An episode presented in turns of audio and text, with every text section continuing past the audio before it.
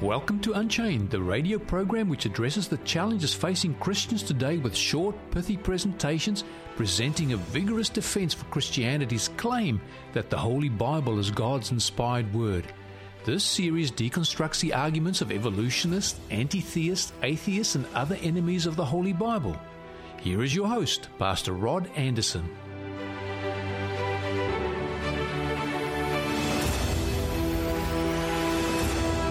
Hi, I'm Rod Anderson. I recently heard an engrossing debate between an evolutionary scientist, a Darwinist, and a Christian apologist. Both presented strong arguments, but not far into the debate, as both men questioned each other, the Achilles heel of the Christian was exposed because he said that he believed that God got the universe started, but the evolutionary processes then kicked in. And there was a pause from the evolutionary scientist, who then says, Hmm, that is interesting. Why did he say that?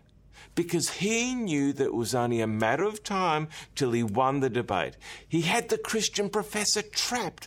This then is what happened from that point on in the debate as the evolutionary scientists began to ask him telling questions. Do you believe in the Bible? The Christian professor said, Of course. And you believe that evolution is true? Yes, but it didn't start from nothing. God was the first cause. I see. If, as you say, you believe that evolution of man is correct and modern man evolved from, well, let's do a rough timeline, about 55 million years ago, the first primitive primates appear, and then about 4 to 6 million years ago, primates, our ancestors, became bipedal, you believe that, don't you? Well, yes, but I would like to say, let me continue just for a moment, the Darwinian interjected. Then you believe that about 2.5 million years ago, Homo habilis evolved using tools, and then 1.8 million years ago, Homo erectus evolved, then around 400,000 years ago, Homo neanderthalis evolved, of which modern man, Homo sapiens, around 250,000 years evolved. Yes, uh, that's my view, answered the Christian f- professor. Very good. So, on many points, we are agreed, even so far as to say that modern man, Homo sapiens, evolved about 250,000 years ago. Would that be true? Well, I would say 200,000 years ago. The Christian professor was quick to correct before adding, Yes, I believe it's true. Then, could I ask you one question? Where in this evolutionary process did God create Adam and Eve? Big pause. The Christian professor froze for a split second. The audience squirmed as a wave of embarrassment swept through the entire venue, recognizing that the Christian apologist was cornered. He then responded with a, well, with a rather unconvincing answer. The creation of Adam and Eve was a special work of God outside the evolutionary process. And God means earth, uh, sorry, and Adam means earth, and Eve means mother. So it is a metaphor for God's work in the beginning. However, what was to follow was worse because, encouraged by this lame defense, the evolutionists asked a series of devastating questions. Why does it have to be special creation? You said you believed in evolutionary explanation. Do you or don't you? Yes, I do, but God put the mechanics in place. But you said you accepted evolution, and the Bible account of Adam and Eve is just a mes- metaphor. Well, is it or not? No, I didn't mean that. Well, that is what you said, and I assume that you meant what you said, or else you are wasting everyone's time who has come out tonight. So, just to clarify for me, you don't actually believe that God created man in God's image, do you? Yes, I do. Then, when and how? I'm not sure. Can I help you then? No answer was given by the red faced victim. Slowly fidgeting and nervously, constantly adjusting his seat position, wiping his brow, pulling at his nose, etc. Perhaps Adam was the firstborn of the hominins from our hominid ancestors of great apes. No, no. Adam was not born, he was created by God. But you said earlier that Genesis was a metaphor, not to be taken literally. Silence again, and now some muffled la- laughter from the audience, so we're going to stop there. The point that I'm making with this transcript is when Christians embrace evolutionary explanations, they set themselves up for an embarrassing fall in which they are forced to deny the inspiration of the Bible. Please understand that the dangers are many when Christians deny the infallibility of the Bible. When a person attempts to replace the inspired word of God with human logic, it always ends up the same way badly. When Christians adopt the gradual process of natural selection as described in evolution, there is no place to be found for mankind to be made in the image of God. The, Bible declares in Genesis chapter 1 that man became a living soul or being on day six of creation week. Man was made in the image of God. The Bible says that God fashioned man from the dust of the earth. It should be no surprise that any, to anyone that science has proven we are composed of the elements found in the earth. The Bible says God breathed into the nostrils into man's nostrils the breath of life, and man became a living soul. In other words, we were made in the image of God. We became a conscious, rational being. This is where consciousness comes from. From God in the beginning. We are sentient beings. This is where our emotions originate from. From God in the beginning. To love, to care, to show sympathy and empathy are all the character traits of God and have been given to us from Him.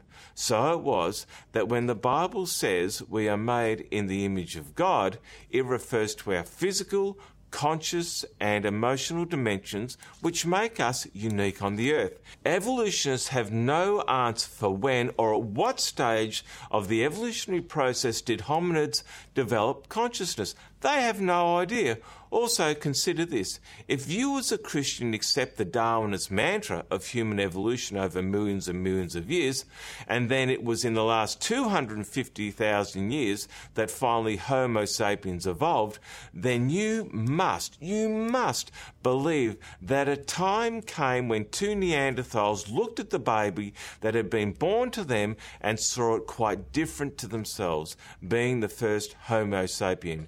If you believe that, that you must entertain uh, evolution, then you do not and you cannot believe that God is all knowing, all powerful, and perfect. Why? Because of the mistakes and flaws over the millions of long years that evolution needs and claims with all the dying out and replacing of man's primate ancestors. So much waste in the trial and error process of evolution. Why were some species disregarded or superseded? Didn't God know what he was doing? That is what you have to admit that God made mistakes, did not know what he was doing. These are just some of the demeaning questions and conclusions which you must live with as a Christian if you accept evolution. And in effect, you cannot claim the name of Christ if you believe it.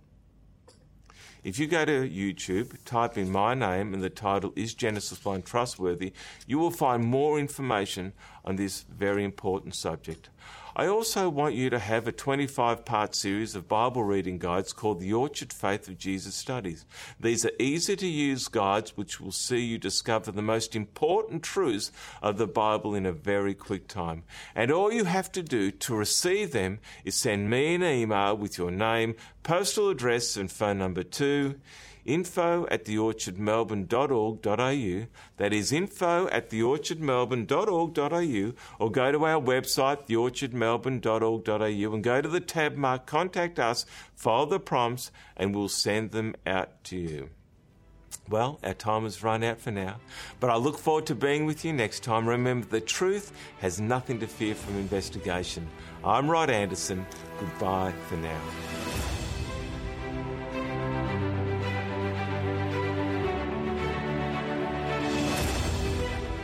You have been listening to Unchained. We look forward to your company here next time on 3ABN Australia Radio as we continue this series with Pastor Rod Anderson.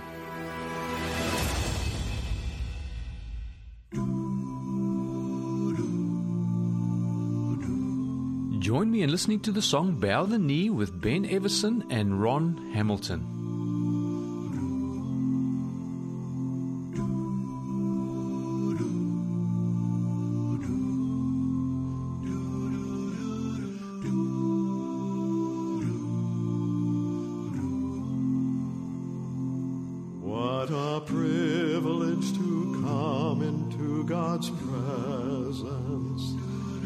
Just to linger with the one who set me free. As I lift my eyes and see his awesome glory, I remember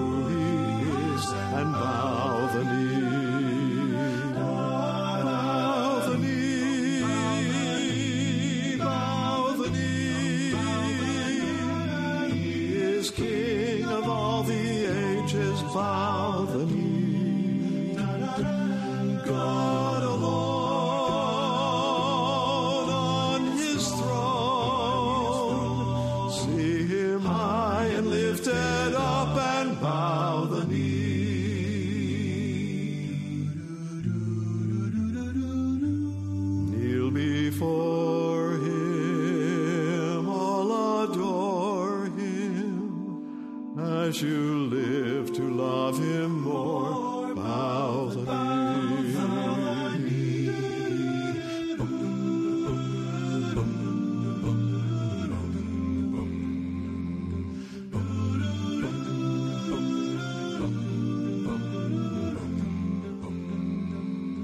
In his hands he holds the power of creation.